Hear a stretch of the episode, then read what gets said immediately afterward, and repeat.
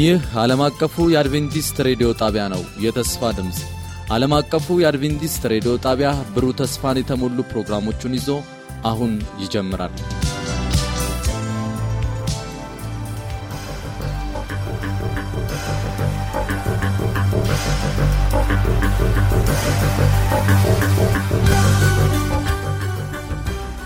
እንደምን ሰነበታችሁ ውድ አድማጮቻችን። ይህ የዓለም አቀፍ የአድቬንቲስት ሬዲዮ የአማርኛ ቋንቋ ስርጭታችን ነው። ውድ አድማጮቻችን እንደተለመደው ሳምንታዊውን የመጽሐፍ ቅዱስ ጥናታችንን ይዘን ቀርበናል። አብራችሁ እንድትቆዩ እየጋበዝን ዛሬ አብረውኝ ለመወያየት ያሉትን ወንድሜና እህቴን ላስታወቃችሁና ወደ ውይይታችን እንገባለን። ወንድም ፓስተር ቴድሮስ አበበ እንዲሁም እህቴ ቴትና እንዲሁም ደግሞ በቴክኒክ ቁጥጥሩ አብራን የምትቆየው እህታችን ሳሌም ትሆናለች። በማወያየት አብሬያችሁ የምቆየው ደግሞ ወንድማችሁ ሙልነ ነኝ። የዛሬውን የመግቢያውን ሀሳብ ጥቅስ ለአንብብና ፓስተር ቴዲ ጸሎት ታደረግልናለን። የዛሬው መግቢያ ጥቅሳችን የሚገኘው ራእይ ሰባት ሁለትና ሶስት ላይ ነው። እንዲህ ይላል የሕያው አምላክ ማኅተም ያለውም ሌላ መልአክ ከፀሐይ መውጫ ሲወጣ አየው። ምድርንና ባሕርንም ሊጎዱ ለተሰጣቸው ለአራቱ መላእክት በታላቅ ድምፅ እየጮኸ የአምላካችንን ባሪያዎች ግንባራቸውን እስክናትማቸው ድረስ ምድርን ቢሆን ወይም ባሕርን ወይም ዛፎችን አትጉዱ አላቸው። ፓስተር ቴዲ ጸሎት አድርግልን። እንጸልይ። ቅዱስና ዘላለማዊ የሆንክ ቸርና ሩሩ ፈቃር አባት ክብር ምስጋና ላንተ ይሁን።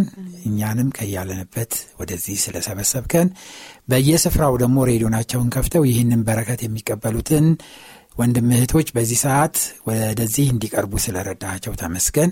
አሁንም ቃልህን ስናጠና ሁላችንም በመንፈስ ወደ አንተ እንድንቀርብ ቅዱስ መንፈስህን ከሁላችን ጋር ጊዜያችንን ሁሉ ባርክልን። በክርስቶስ ኢየሱስ ስም አሜን አሜን። እግዚአብሔር ይባርክ ፓስተር። እንግዲህ ውድ አድማጮቻችን እንግዲህ ሳምንቱን ስናጠና ነበር ያለፉትን ሳምንታት እንዳጠና ነው። አሁንም ደግሞ ካለፈው ሳምንት ጀምሮ እንዳጠና ነው የአውሬውን ምልክት በተመለከተ የመጨረሻው ዘመን ክስተቶችን ስናጠና ከውስጡ ብቅ የሚለው አንድ ወሳኝ ነጥብ አለ። እግዚአብሔር በሚሰራበት መንገድና የነፍሳት ጠላት ወይም ሰይጣን በሚሰራበት መንገድ ያለው ትልቁ ልዩነት በክርስቶስና በሰይጣን መካከል ባለው ታላቁ ተጋድሎ ውስጥ ያሉት ዋና ዋና ማዕከላዊ ጉዳዮች ደግሞ በራእይ 13 የአውሬው ኃይል በሚለው በዳንኤል 7 ትንሹ ቀንድ በሚለው እንዲሁም በሁለተኛ ተሰሎንቄ ምዕራፍ ሁለት ላይ የጥፋት ልጅ በሚለው ሦስት ኃይሎች መካከል እናያለን። ታዲያ እነዚህ ኃይሎች ምንድን ነው የሚገዳደሩት ብለን ስንጠይቅ አንደኛው የእግዚአብሔርን ሥልጣን፣ ሁለተኛው ታማኝነትንና መታዘዝን፣ ሦስተኛው የሐሰት አምልኮ ስርዓትን። ታዲያ እነዚህን ሦስቱ ኃይሎች እነዚህን ሦስቱን የእግዚአብሔርን ሐሳብ የሚጻረሩ ኃይሎችን ሲያደርጉ በተለያዩ መንገድ ነው የሚያደርጉት። እነዚህም መንገዶች ኃይልን ወይም በማስገደድም ሊሆን ይችላል፣ ጉቦና ሽልማትን በመስጠትም ሊሆን ይችላል። ዋናው ዓላማቸው እንዲሳካላቸው እነዚህን ነገሮች ያደርጋሉ። በተቃራኒው ግን እግዚአብሔር ወይም ደግሞ የእግዚአብሔር መንግሥት በፍቅር ላይ ነው የተመሠረተው። ሰዎች ለአውሬው በመስገድ ፈንታ እግዚአብሔርን በማምለክ ታላቅ ደስታ ያገኛሉ። እርሱ ለእነርሱ ምን ያህል ራሱን እንደሰጠ ስለሚያውቁ ለእርሱ ራሳቸውን ይሰጣሉ። በመጨረሻ ዘመን የአውሬውን ምልክት እንዳንቀበል የሚከለክለን አንድ ነገር አለ ካለን እርሱም የሰዎች እግዚአብሔር ለሰዎች ልጆች ያለውን ፍቅር መረዳት ነው። ወገኖቼ ይህን ካልተረዳን በመጨረሻው ዘመን በሚኖረው መከራ ማለፍ በጣም አስቸጋሪ ነው የሚሆነው። ታዲያ ከዚህ ጋር ተያይዞ እህቴ የምጠይቃት ሀሳብ አለ። አንደኛ በራእይ ምዕራፍ 17 14 ቁጥር 7 ላይ እንደተመለከተው ሰዎች ሁሉ ፈጣሪ እንዲያመልኩ ነው የሚጠራው ያ ጥሪ። ይህ የመጀመሪያው መልአክ ጥሪ ነው። ሁለተኛው ደግሞ በ14 8 ላይ ስናይ ባቢሎንን ወይም ደግሞ መነሻው ከጥንት ባቢሎን ስለሆነው የውሸት ሃይማኖታዊ ስርዓት መውደቅ ይናገራል። ከዛ 14 9ና 10 ላይ ስናይ ሦስተኛው መልአክን ነው የምናየው። እስቲ በራእይ 14 12 ላይ ግን በዚህ ንባብ ቀጥሎ ያለው በመጨረሻው ዘመን የሚገኙ የእግዚአብሔር ሕዝቦች ባህርያት ሁለት ናቸው ይላል። እነዚህ ባህርያቶች ምንድን ናቸው? በተለይ ደግሞ እዛ ውስጥ ደግሞ ማቴዎስ 27 45 እና 50ን ተንተርሶ ያለውን ሐሳብ ይዘን ክርስቶስ ያሳለፈውን መከራ ነው እዛ ጋር የምናየው። እዛ ጋር ያለው የክርስቶስ እምነት ያላቸው የሚለውን ሐሳብ እስቲ በደንብ ብታብራሪ። እሺ፣ አመሰግናለሁ። እንግዲህ አሁን አንተ እንዳነበብከው ወደ መጨረሻው ሀሳብ ላይ ነው ይህንን ሀሳብ ሲያነሳ የምንመለከተው በራእይ ምዕራፍ 14 ላይ ከቁጥር ሰባት ጀምሮ የሚያነሳልን የሶስቱ መላእክት መልእክት ነው የመጀመሪያው መላእክት ላይ እግዚአብሔር ህዝቡን ሲጠራ የምናየው እውነተኛውን አምላክ እንዲያመልኩ ሰማይና ምድር። ያ እውነተኛ አምላክ ደግሞ መገለጫው ሰማይን ምድርን የፈጠረ አምላክ እንደሆነ ያስቀምጣል። በሁለተኛ ደረጃ ደግሞ ይህንን አምላክ የሚያመልኩ ሰዎች ማስጠንቀቂያዎች ሲሰጣቸው በሁለቱ መላእክት ደግሞ እንመለከታለን። የመጀመሪያው ሁለተኛው መላእክት ላይ የሚያስጠነቅቃቸው እንግዲህ ከባቢሎን ውስጥ እንዴት አድርገው ሊወጡ እንደሚገባ ይነግራቸዋል። በተለይ የድሮዋን ባቢሎን በማንሳት ከእሷ ጋር ያለውን ግንኙነት በማሳየት ከባቢሎን ሊወጡ እንደሚገባ ራሳቸውን ሊጠብቁ እንደሚገባ የባቢሎን መጨረሻ ምን እንደሆነ እንዲያስተውሉ ማስጠንቀቂያ ሲሰጣቸው እናያለን። በሶስተኛ ደረጃ ደግሞ የአውሬውን ምልክት እንዳይቀበሉ ሲያስጠነቅቃቸው ነው የምንመለከተው። እና ከእነዚህ ማስጠንቀቂያዎች በኋላ ነው ይህን ቁጥር ሲነገር የምናየው። እነዚህ በመጨረሻ ዘመን የሚ- የሚቆዩ የእግዚአብሔር ህዝቦች ምን አይነት ባህሪ አላቸው የሚለውን ሲያስቀምጥ ቁጥር 12 ላይ የእግዚአብሔርን ትእዛዛት የሚጠብቁ የማነበው ራእይ መጽሐፍ ምዕራፍ 14 ቁጥር 12 ነው። እንደዚህ ይላል። የእግዚአብሔርን ትእዛዛት የሚጠብቁ ኢየሱስንም በማመን የሚጸኑት ቅዱሳን ትዕግስታቸው በዚህ ነው ብሎ ይናገራል። እና በመጨረሻ ዘመን የሚገኙት የእግዚአብሔር ህዝቦች እነዚህ ባህሪያቶች አሏቸው። አንደኛው የእግዚአብሔርን ትእዛዛት ይጠብቃሉ ምክንያቱም እውነተኛውን አምላክ ለማምለክ ምርጫቸው ስላደረጉ እነዚህ ሰዎች የሚገለጹበት አንዱ ትልቁ ባህሪያቸው የእግዚአብሔርን ትእዛዛት ይጠብቃሉ። ትእዛዛቱን ሲባል ሙሉ ትእዛዛቱን ማለት ነው። በሙሉ እግዚአብሔር ያዘዛቸውን በሙሉ ሰንበትን ጨምሮ ማለት ነው። እና ምክንያቱም ከሁሉም ትእዛዛት አብልጦ የእግዚአብሔርን ፈጣሪነት የሚያሳየን የሰንበት ትእዛዝ ነው። እና ያንን ትእዛዝ በማክበራቸው እውነተኛ የሆነውን አምላክ ለማምለክ ምርጫቸው እንዳደረጉ የሚያሳዩ ህዝቦች ናቸው። በመጨረሻ ዘመን የሚታዩ ሰዎች ማለት ነው። ከዛ ሌላ እሱ ብቻ አይደለም። እግዚአብሔርን ትእዛዛት የሚጠብቁበት ምክንያት ደግሞ በመጀመሪያ የክርስቶስ እምነት ስላላቸው ነው። መጀመሪያ በክርስቶስ አምነዋል አምነዋል ማለት ክርስቶስ በሰራላቸው ስራ በመስቀል ላይ በተደረገላቸው የእግዚአብሔር የማዳን ስራ አምነው በእምነት የእግዚአብሔርን የክርስቶስን እምነት ተቀብለዋል። እንደገና ያ ደግሞ ልክ የክርስቶስ አይነት እምነት ክርስቶስ በአባቱ ላይ የነበረውን አይነት እምነት አይነት እምነት ነው ያላቸው ማለት ነው። እና እንዲህ አይነት ሰዎች ናቸው እስከ መጨረሻው የሚጸኑ። እነዚህ መጨረሻ ላይ የሚያስቀምጠው ትዕግስታቸው ደግሞ በዚህ ነው ይላል። በመጽናትም ማለት ትዕግስታቸው እ፣ በመጽናት የሚታወቅ ትዕግስት ነው። በተለያየ ነገር ውስጥ ሲፈተኑ በተለይ መጨረሻ ዘመን ላይ የሚቆዩ ህዝቦች እግዚአብሔርን በማምለካቸው ምክንያት ብዙ መከራ ይደርስባቸዋል። ምክንያቱም ይሄ እግዚአብሔርን እውነተኛውን አምላክ ማምለክ ከአውሬው ምልክት ጋር ወይም አውሬውን ከማምለክ በጣም ተቃራኒ ነው ምክንያቱም የመጨረሻው ጊዜ የአምልኮ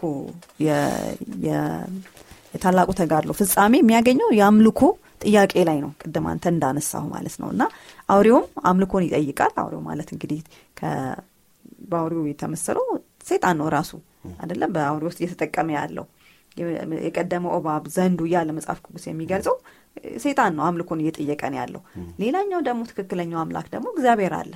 ስለዚህ የእግዚአብሔርና የሴጣን አምልኮ መካከል ነው ልዩነቱ የሚፈጠረው ማለት ነው። እና ስለዚህ ይህንን ደግሞ የሚያሳይልን በሰንበት አምልኮ ውስጥ ሰንበትን በመጠበቅ የእግዚአብሔር ህዝቦች ትክክለኛውን አምላክ ለማምለካቸው የሚያሳዩበት መንገድ እንዳለ ይገለጻል ማለት ነው። እና እንደዚህ አንደኛው የሚገለጹበት ያንን ነው።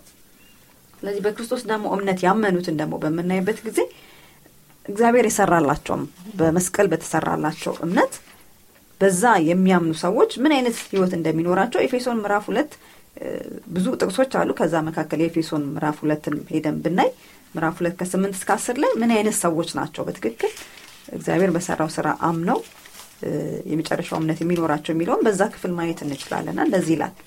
ከቁጥር ስምንት እስከ አስር ድረስ እንዲህ ይላል። ጸጋው በእምነት አድኗችኋልና ይህም የእግዚአብሔር ስጦታ ነው እንጂ ከእናንተ አይደለም። ማንም እንዳይመካ ከስራ አይደለም። እኛ ፍጥረቱ ነንና እንመላለስበት ዘንድ እግዚአብሔር አስቀድሞ ያዘጋጀውን መልካሙን ስራ ለማድረግ በክርስቶስ ኢየሱስ ተፈጠርን ብሎ ይናገራል። እነዚህ ሰዎች በክርስቶስ ሲያምኑ ሙሉ ለሙሉ ክርስቶስ በሰራው ስራ ብቻ እንደሚድኑ እንደሚጸድቁ በእግዚአብሔር ዘንድ ተቀባይነታቸው ሰንበትን በመጠበቃቸው ወይ ደግሞ መልካም ስራ በማድረጋቸው ሳይሆን ክርስቶስ በመስቀል ላይ በሰራው ስራ እንደሆነ ያምናሉ።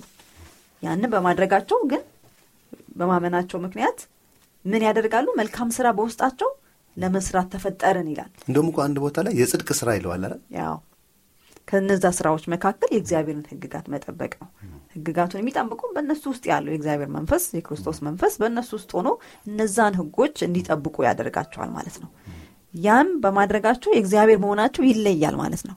የክርስቶስ እምነት ግን ምን አይነት ነው ካልን አሁን ማየት እንችላለን። ክርስቶስ አስቀድሞ እንግዲህ በሰማይ ነበረ። የእግዚአብሔር ወልድ ነው።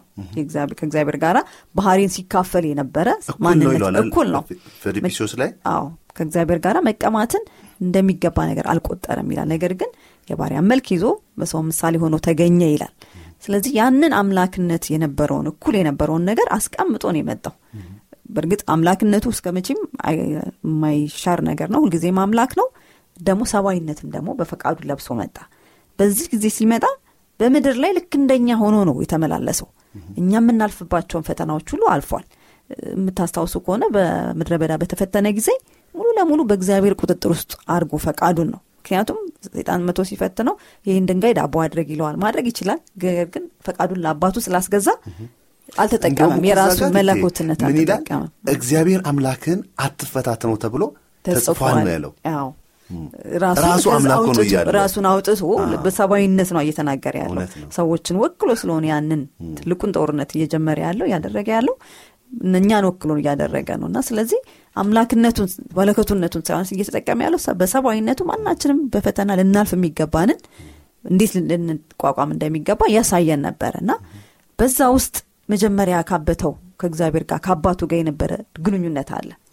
ሄዶ ሄዶ እንግዲህ በሰላሳ ሶስት ዓመት በነበረበት በምድራዊ መመላለሱ ከአምላኩ ጋር በየማለዳው እየሄደ ጸሎት ያደርገ ነበር አይደል? ፈቃዱን እያስረከበ የአባቱን ፈቃድ እየተቀበለ ነበር የሚመጣው ቀኑን የሚውለው ማለት ነው። ማታ እንደገና እግዚአብሔር ጋር ግንኙነት አድርጎ በሚቀጥለውም ቀን ተመሳሳይ እንግዲህ ሰላሳ ምናምን ዓመት ይህን አይነት ህይወት የኖረ ነው በምድር ላይ ማለት ነው እና ያ ያካበተው ከእግዚአብሔር ጋር የነበረው ግንኙነት መስቀል ጋር ሲደርስ እምነቱን እንዲሸረሸር አላደረገም እና ምን ይላል እንግዲህ በማቴዎስ ምዕራፍ 27 ላይ መስቀል ላይ ከአባቱ ጋር የነበረው እኔና አብ አንድ ነን። ዮሐንስ ወንጌልን ስናጠና እኔና አብ አንድ የእሱን ፈቃድ ላደረግ እንጂ ፈቃድ ለማድረግ አልመጣውም እያለ በአባቱ ጋር ያለው መተማመን በጣም ደጋግሞ ገልጾ እናገኛለን። እዚህ ጋር ከእግዚአብሔር ጋር የነበረው ግንኙነትን የሚፈትን በጣም ጨለማ የሆነ ጊዜ ሲደርስ ነው የምንመለከተው ክርስቶስ መስቀል ላይ። ስለዚህ ምን ይላል? ከቁጥር 45 ጀምሮ የማቴዎስ ወንጌል ምዕራፍ 27 ከስድስት ሰዓት ጀምሮ ይላል እስከ ዘጠኝ ሰዓት ድረስ በምድር ሁሉ ላይ ጨለማ ሆነ። በዘጠኝ ሰዓትም ኢየሱስ ኤሎሄ ኤሎሄ ላማ ሳባቅታኒ ብሎ በታላቅ ድምፅ ጮኸ። ይህም አምላኬ አምላኬ ስለምን ተውከኝ ማለት ነው። በዚያም ከቆሙት ሰዎች ሰምተው ይህስ ኤልያስን ይጣራል አሉ ይላል። በዚህ ጊዜ ላይ ክርስቶስ ከመስቀል ሲወርድ አይደለም የምንመለከተው አይደል? ጮኸ፣ ነገር ግን ራሱን አሳልፎ ሰጠ ይላል። ቁጥር 39 ላይ 49 ጀምሮ ብናየው ሌሎቹ ግን ተው ኤልያስን መጥቶ ያድነው እንደሆነ እኔ ያሉት። ኢየሱስም ሁለተኛ በታላቅ ድምፅ ጮሆ ነፍሱን ተወ ይላል። ስለዚህ ያ መከራ መስቀል እስከ መጨረሻ እንዳይታገስ አላደረገውም። ምክንያቱም በአባቱ ላይ መጀመሪያ የነበረው እምነት በዚህ በጨለመው ጊዜ ላይ አባቱ የተወበት ሰዓት ላይ በትክክል ተወቷል እኮ ትቶታል እግዚአብሔር አይደል? ምክንያቱም ለኃጢአት ሊከፍል ያለውን ዋጋ እንዲከፍል እየተወው ነበር እና በዛ አባቱ በተወ ጊዜ ላይ እንኳን በአባቱ ላይ ያለውን እምነት አላጣም። ምክንያቱም በደህና ጊዜ ከአባቱ ጋር የጠበቀ ግንኙነት ስለነበረው። ስለዚህ በመጨረሻ ዘመንም የምንገኝ እኛ ክርስቲያኖች ከዚህ በኋላ ብዙ መከራዎች እግዚአብሔርን በማምለካችን ምክንያት የሚመጣብን ብዙ ፈተና አለ የምንጠብቀው። ያ በሚሆንበት ጊዜ ዛሬ የምናካብተው እምነት ነው የክርስቶስ አይነት እምነት መጨረሻ ላይ ያንን መከራ እንድናልፍ የሚያደርገን ማለት ነው እና በትክክል የእግዚአብሔር ሕዝቦች አንዱ መገለጫ ይሄ አይነት እምነት ያላቸው ሰዎች ናቸው። በመከራ የሚዘልቅ የሚጸና እምነት ትዕግስት ያላቸው የእግዚአብሔር ህዝቦች ናቸው ማለት ነው እና እነዚህ ናቸው ልዩነቶቹ። እግዚአብሔር ይባርክ ሴቴትትና እውነት ነው። ጽናትን ወይም ትዕግስትን እነዚህ ናቸው ፈጣሪ ማምለክ ለሚለው መልስ ሲመልሱ አውሬው የማምለክ ተቃራኒ ሀሳብ ሲያቀርብ እነዛ ሰዎች ሚላሉ የእግዚአብሔርን ትእዛዝ የሚጠብቁ የኢየሱስንም እምነት ደግሞም ይህን ትልቅ ያነሳሽው ሀሳብ ምንድን ነው? ክርስቶስ በጣም የሚጠራጠር ነገር በዙሪያው ሲሆን አባቴ አባቴ ስለምን ተውከኝ ብሎ ሲጠይቅ፣ ነገር ግን በድንገት የመጣ እምነት አይደለም። ያ ቅድም እንዳልሽው ያደገ እምነት ነው። ያ አብሮ ያደገ እምነት በፈተና ጊዜ ያቆመናል ይላል። እንደው ታዲያ ይሄ አሁን ይህንን ሀሳብ ስንቀጥል ፓስተር ወደ አንተ ልምጣና አሁን እንግዲህ የክርስቶስን የፈተና እምነቱን እንዴት እንደሆነ እሱንም እኛ ልንካፈል እንዳለ ተማርን። ታዲያ ይሄ ስደት ግን ከማቴዎስ 10 12 ጀምሮ በሁሉም ስለ ስሜ የተጠላች ትሆናላችሁ ይላል። እንዲሁም ደግሞ ይሄ መጠላት ደግሞ ከአቤል ጀምሮ እንደነበረ አይተናል። ራእይ 13 15 17 ደግሞ አስጨናቂ ጊዜ እንደሚሆን እናያለን። አንደኛ ምንድን ነው የሚጋፈጡት? ሁለተኛ ደግሞ በዛ ሰዓት እንደው መሀል ሰፋሪነት ይኖር ይሆን? መሀል ሰፋሪነት ውስጥ እንደው ከምን ጋር ነው ያለው? እንደው ጠቅለል እንድታደረግልኝ ብዬ ነው። ሌላው ደግሞ ይሄ መሀል ሰፋሪነት የለም ስንል የኢየሱስ ወይም የዘንዶ መሆን ነው።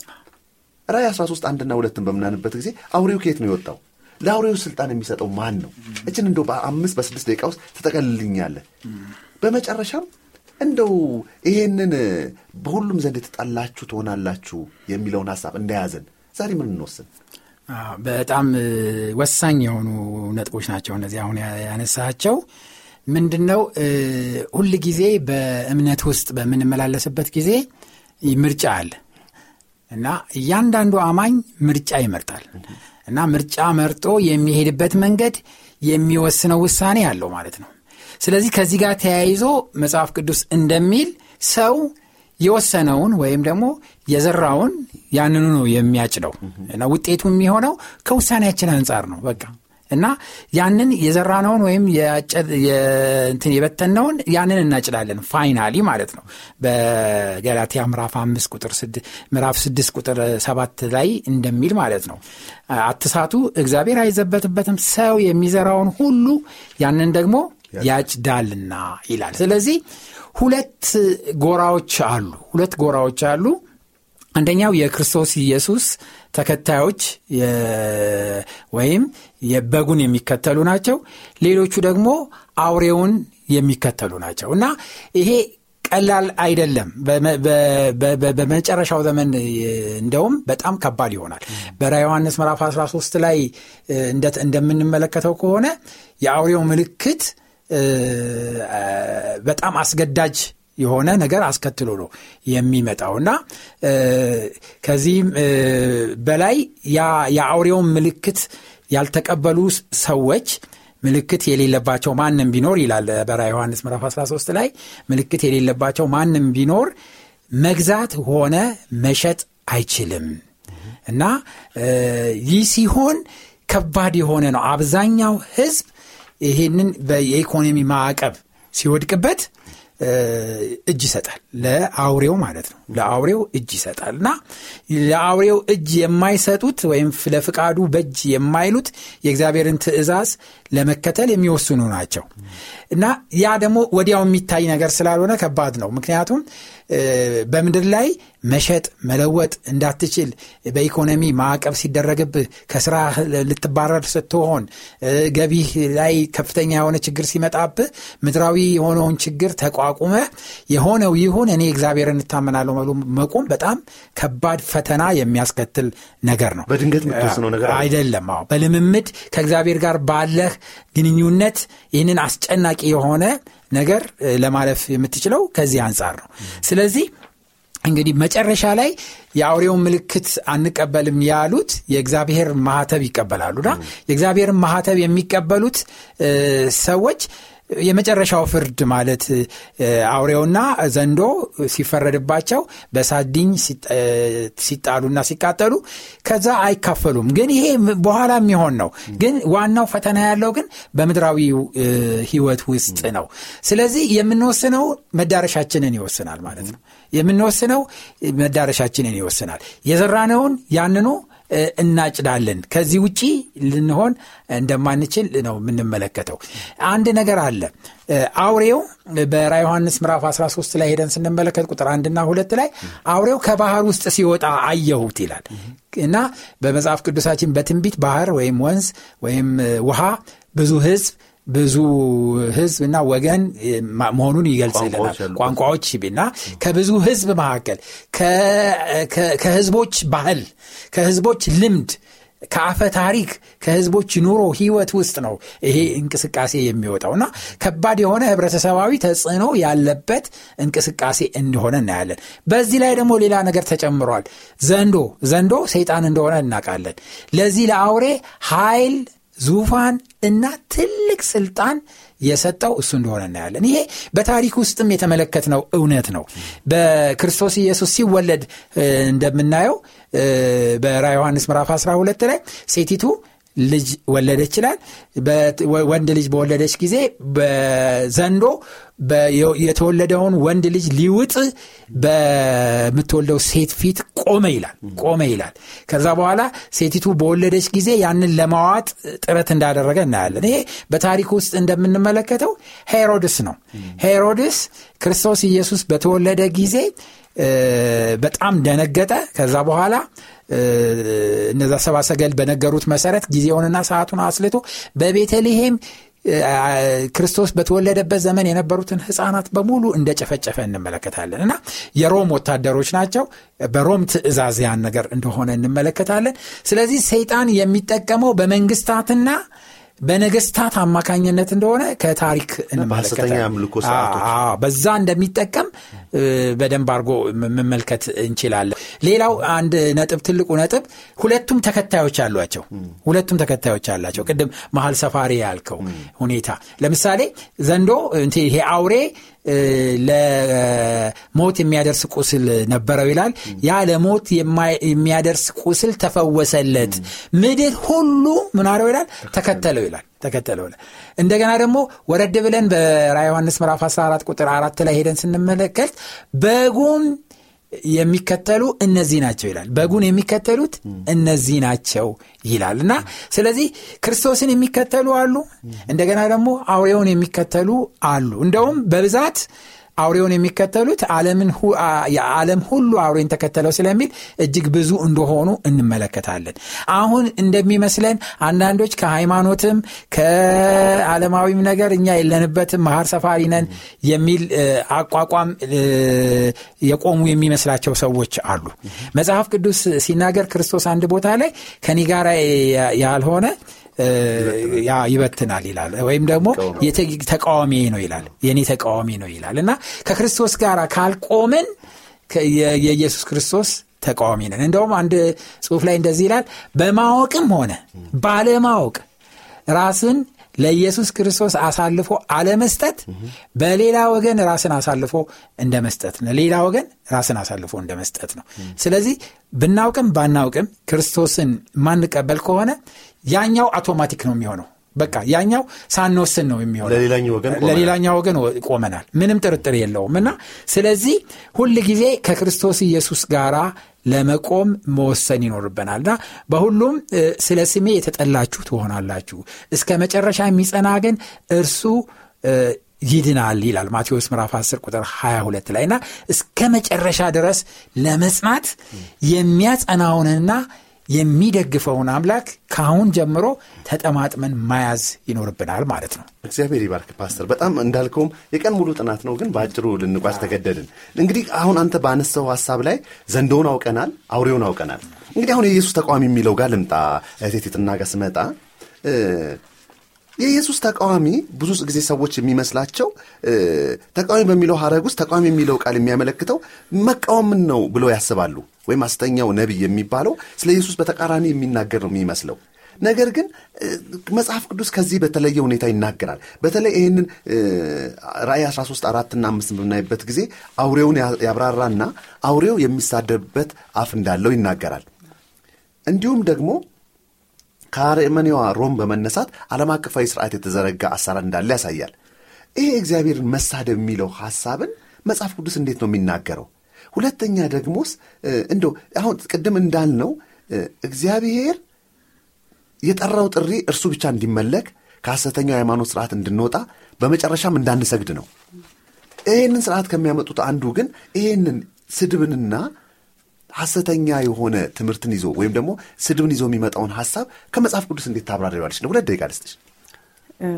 ይሄ በጣም ግልጽ ነው እንዳልከው ይሄ ሀሳብ የተነሳው በራእይ መጽሐፍ ላይ እንደምንመለከተው ፓጋን ሮም የተነሳ ሀሳብ ነው እና ስድብ ምንድን ነው የሚለውን በክርስቶስ ላይ የተናገሩትን ማየት እንችላለን ምክንያቱም በአንድ ወቅት በሉቃስ አምስት ከ18 እስከ 26 ባለ ታሪክ ላይ አንድ ሽባ ይዘው እንደመጡ ወደ ክርስቶስ እንመለከታለን ጓደኞቹ ማለት ነው። እና ክርስቶስ ጋር ማድረስ ሲያቅታቸው በጣሪያ ከና አልጋው አውርደው በክርስቶስ ፊት አደረጉት። ከዛ ክርስቶስ እሱን ለመፈወስ የተጠቀመበት ቃል ምንድን ነበር? አንተ ጎበዝ ልሃለው ኃጢአት ተሰረየችልህ ብሎ ይናገራል። ቁጥር 21 ላይ ሄደን ብናነበው የሉቃስ ወንጌል ምዕራፍ አምስት ምን ይላል? ከአንዱ ከቁጥር 20 ጀምሮ እምነታቸውንም አይቶ ይላል ቁጥር 20 ላይ አንተ ሰው ኃጢአት ተሰረየችልህ አለው። ጻፎችና ፈሪሳውያንም ይህ የሚሳደብ ማን ነው? ከአንዱ ከእግዚአብሔር በቀር ኃጢአትን ሊያስተሰሪ ማን ይችላል? ብለው ያስቡ ጀመር ይላል። ስለዚህ ትልቅ እንግዲህ በመጽሐፍ ቅዱስ ውስጥ መሳደብ ማለት የእግዚአብሔር የሆነውን ነገር መውሰድ ማለት ነው። ምክንያቱም እግዚአብሔር እግዚአብሔር በመሆኑ ብቻውን እሱ ብቻ የሚካፈለው ባህሪ አለ። በሁሉ ስፍራ ይገኛል ሁሉን ነገር ያውቃል ሁሉን ይችላል። ይህን ማድረግ የሚችለው እግዚአብሔር ብቻ ነው። ከዛ ውጭ በሌሎች ክፍሎችም ላይ ሄደን ስናይ ለምሳሌ በእግዚአብሔርና በሰው መካከል በሁለተኛ ጢሞቴዎስ በአንደኛ ጢሞቴዎስ ምዕራፍ ሁለት ቁጥር አምስት ላይ ደግሞ ምን ይላል? አንድ እግዚአብሔር አለና ይላል። በእግዚአብሔርና በሰው መካከል ያለው መካከለኛ ደግሞ አንድ አለ እርሱም ሰው የሆነው ክርስቶስ ኢየሱስ ነው ይላል። እንዲህ አይነት ነገሮች ለእግዚአብሔር ብቻ የተሰጡ ባህሪያቶች አሉ። ያንም ባህሪ ለእኛ ስንወስድ ምን ይሆናል? ስድብ ይሆናል ማለት ነው። ክርስቶስን እዚህ ጋር ተሳድበሃል ይሉታል። ነገር ግን ለእሱ ስድብ አይደለም። ምክንያቱም ክርስቶስ ምንድን ነው እግዚአብሔር ነው ምክንያቱም መጽሐፍ ቅዱስ በዮሐንስ አንድ ላይ ስናይ በመጀመሪያ ቃል ነበረ ቃልም በእግዚአብሔር ዘንድ ምን ያ ቃል ደግሞ እግዚአብሔር ነበር ይላል። የክርስቶስ ክስ ትክክል አልነበረም። እሱ እግዚአብሔር ስለነበረ የእግዚአብሔር የሆነውን ነገር የመጋራት መብት አለው። እሱ ላይ ትክክል አልነበሩም። ነገር ግን አሁን በዘመናችን ያለው ግን አውሬ የእግዚአብሔር የሆነውን ነገር የኔ ነው እያለ እያቀረበ ነው። ምክንያቱም ከምናያቸው ከታሪክም ውስጥም ከመጽሐፍ ቅዱስም ሄደን ስንመለከት አንደኛ ምን አይነት ጥያቄን ያነሳል? ኃጢአትን የማስተሰረይ ስልጣን እንዳለው ሰዎች ኃጢአታቸውን ይቅር እንዲባልላቸው ማጋ መሄድ አለባቸው ጳጳሱ ጋር ቄሱ ጋር መሄድ አለባቸው። ያ ጳጳስና ቄስ ግን ምንድን ነው ራሱም ኃጢአተኛ ነው። በእግዚአብሔርና በሱ መካከል ራሱ መካከለኛ ያስፈልገዋል። እንኳንስ በሰዎች መካከል እሱ ሊሆን ማለት ነው። ስለዚህ ይህንን ሀሳብ አሁን ቅድም እንዳነበብ ነው በሰውና በእግዚአብሔር መካከል ያለው ክርስቶስ ብቻ ነው። አንደኛ ጢሞቴዎስ ምዕራፍ አምስት ላይ እንዳየ ነው ከዛም ባሻገር የእግዚአብሔር ወኪል ነው እያለ በራሳቸው በጻፉት ጽሁፍ ላይ ይሄ በመጨረሻ ያለው ጳጳሱ ምን አይነት በእግዚአብሔር ቦታ ራሱን ተክቶ እንደተናገረ አንተ ልታነብልን ትችላለህ በአማርኛ። ጳጳሱ ትልቅ ስብዕና ስላለውና እጅግ ከፍ ያለ ስለሆነ ዝም ብሎ ተራ ሰው አይደለም። እርሱ በምድር ላይ እንዳለ እግዚአብሔር ነው ይላል። Lucius Ferraris Papa article በ1760 የተጻፈ መጽሐፍ ነው። ሌላው ደግሞ ሊዮ 13 የተባለ ጳጳስ እንዲህ በማለት በኩራት ተናግሯል። እኛ ጳጳሳት በዚህ ምድር ላይ የሁሉን ቻይ አምላክን ቦታ እንይዛለን ይላል። The Great Encyclical Letters of Pope Leo 13 እንግዲህ በነዚህ እንደምንመለከተው አይን ያወጣ እግዚአብሔርን መሳደብ ነው የምንመለከተው በዚህ ውስጥ። ይሄ የእግዚአብሔር ብቻ የሆነውን ባህሪ ለራሳቸው እየተጠቀሙ ነው። ስለዚህ ይሄ በትንቢት የተነገረልን አሁንም በአይናችን እኛ እኛም ሀገር ይሄ ኮ ሩቅ አይደለም አይደል? ምክንያቱም ፍታትን የሚያደርጉት ማን ናቸው? ቄሶች ናቸው ለሞተ ሰው ሊያውም ምክንያቱም ማስተሰረይ ይችላሉ ተብሎ። ያ አይነት system ወደፊት በቃ በደም ጎልቶ እንደሚመጣ መጠበቅ ነው። ማሳያ ነው። ለእኛ ግን ሀገራችን ውስጥ እንደው የለም እንዳንል ማሳያ አስቀምጦልናል። ምናልባት በስተት የገባ ነገር ሊሆን ይችላል ብለን እናስባለን። እና ያንን አይነት ቦታ መውሰድ የእግዚአብሔርን ቦታ መውሰድ ነው። እግዚአብሔርን መሳደብ ሳናቀው ተቃዋሚ ሆነናል ወደሚለው ማለት ነው። ስለዚህ ለመመለስ እግዚአብሔር እድሉን ሰጥቶናል። አሁን ይህን የምንሰማ ሰዎች እግዚአብሔር እያስጠነቀቀን ሊሆን ስለሚችል እንድናስብበት እንድንወስንበት እድል የተሰጠን ስለሆነ እግዚአብሔር መንፈስ አሜን።